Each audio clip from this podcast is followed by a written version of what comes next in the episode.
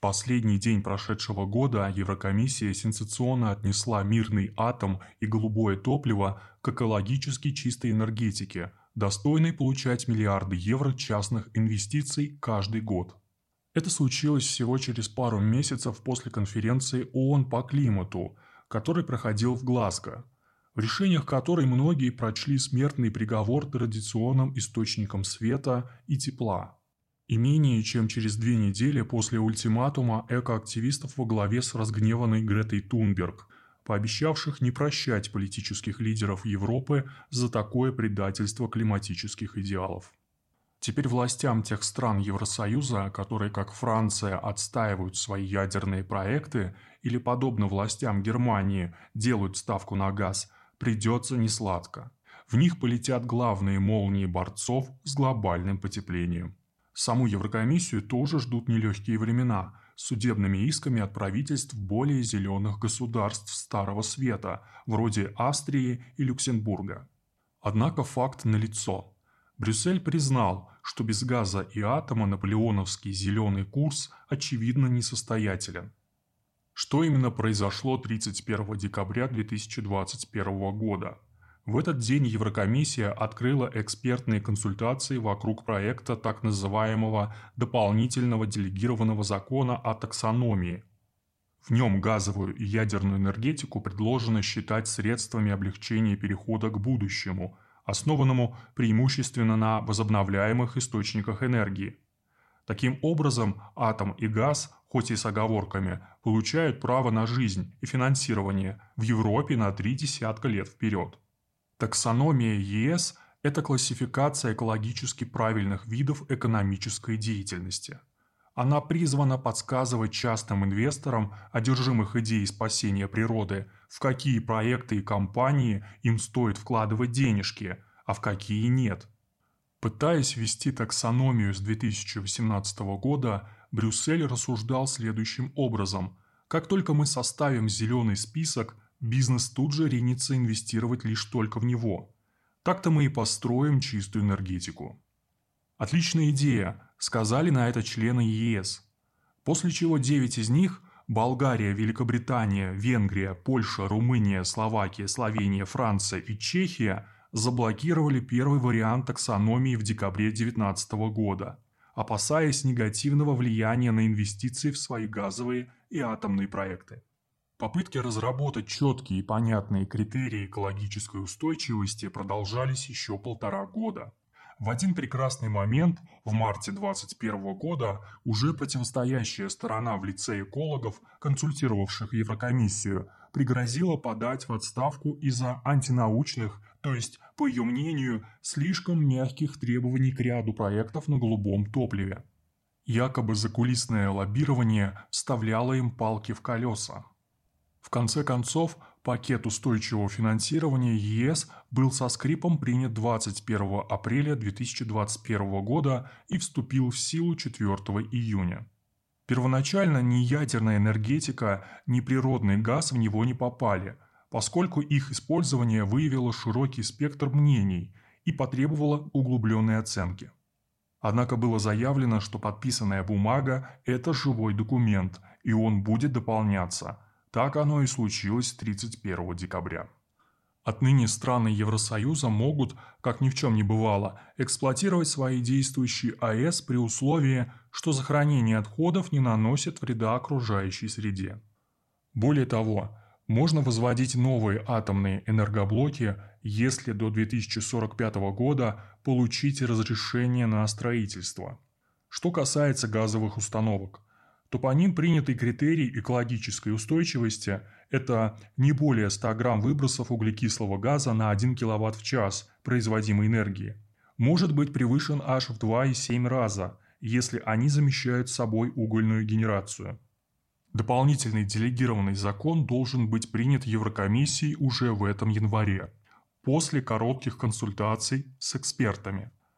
Затем у Европарламента и Совета ЕС будет еще 4 месяца, чтобы возразить на нововведение.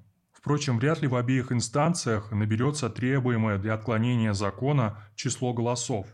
Таким образом, атом и газ практически гарантированно зачислены властями ЕС в разряд политически допустимых источников энергии на три ближайших десятилетия. В чем же причина непреклонной позиции консерваторов, в первую очередь Франции и восточноевропейцев? Неужели на них так подействовал энергетический кризис прошлого года, когда цены на газ в Европе взлетели до заоблачных высот? Конечно, Пертурбации на спотовом рынке голубого топлива сказали свое слово. И оно было подкреплено политическим весом Пятой Республики, возглавившей Совет ЕС с 1 января 2022 года. Но сильнее, чем нынешние цены, европейцев напугала перспектива триллионных инвестиций, которые им потребовалось бы заплатить за свою мечту об углеродной нейтральности в середине 21 века. Откажись они прямо сейчас от атома и газа. Очень кстати на эту тему только что высказался еврокомиссар по вопросам внутреннего рынка Тири Бретон. Одно время он работал французским министром финансов, так что деньги считать умеет.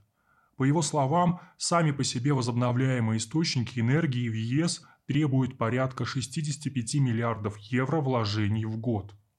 Но еще по 45 миллиардов евро ежегодно придется вкладывать в сопутствующую инфраструктуру. По сравнению с этими цифрами, модернизация ядерной энергетики Европы стоит сущие копейки. Всего около 20 миллиардов евро инвестиций в год. Однако колоссальные финансовые траты – лишь малая часть проблемы зеленого перехода. Едва ли не больше неприятностей сулит физика, превращающая его в крайне сложную технологическую задачу. Во-первых, этот процесс весьма энергозатратен – чтобы обеспечить его, также требуется доступная и стабильная энергия. Об этом, в частности, заявили министры 10 стран Евросоюза во главе с Францией, написавшие в октябре 2021 года открытое письмо в ряд газет Старого Света под говорящим заголовком «Нам, европейцам, нужна ядерная энергия». Во-вторых, те зеленые источники, на которые когда-то сделали ставку чиновники континента – Солнечные батареи и ветряки чисто по техническим причинам не способны давать нужное количество киловатт-часов круглый год сутками напролет. В зимнюю морозную ночь нет ни солнца, ни ветра, а аккумулировать ранее произведенную энергию никто толком до сих пор не умеет. Это значит, что в комплекте с возобновляемыми источниками должны идти поддерживающие мощности, способные оперативно компенсировать провалы зеленой генерации. Качественно сделать это способны разве что газовые пикеры, станции на голубом топливе, сжигающие его в час пик. Это понимает даже Германия, несмотря на рост эконастроений в немецком обществе. Во всяком случае, министр финансов ФРГ Кристиан Линднер не случайно заявил на днях в интервью южногерманской газеты, что его стране необходимы газовые станции в качестве переходной технологии и добавил слова благодарности в адрес мудрой Еврокомиссии.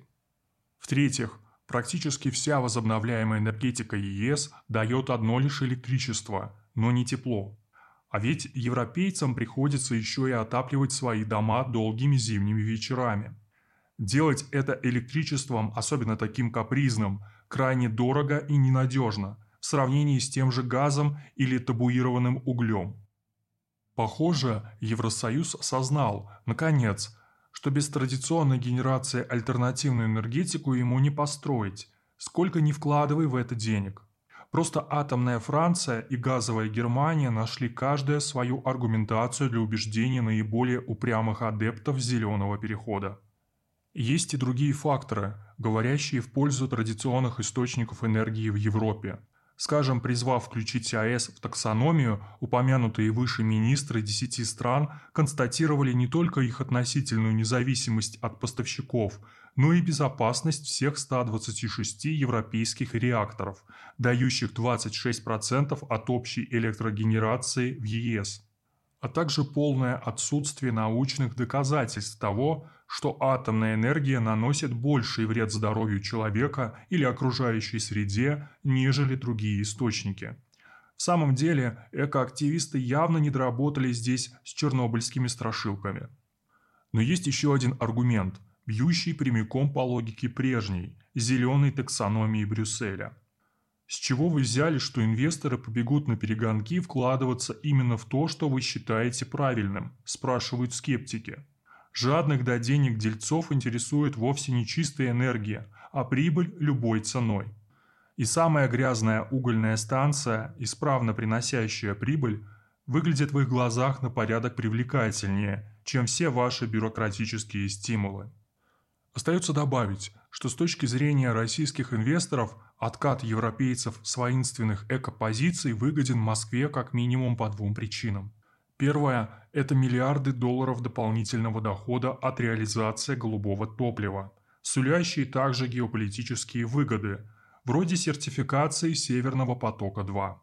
Вторая же причина заключается в ослаблении идеологического гнета со стороны хозяев дискурса, которые всеми правдами и неправдами вынуждают мир подлаживаться под повестку глобального потепления. Теперь противостоять этому глобалистскому диктату будет чуть легче.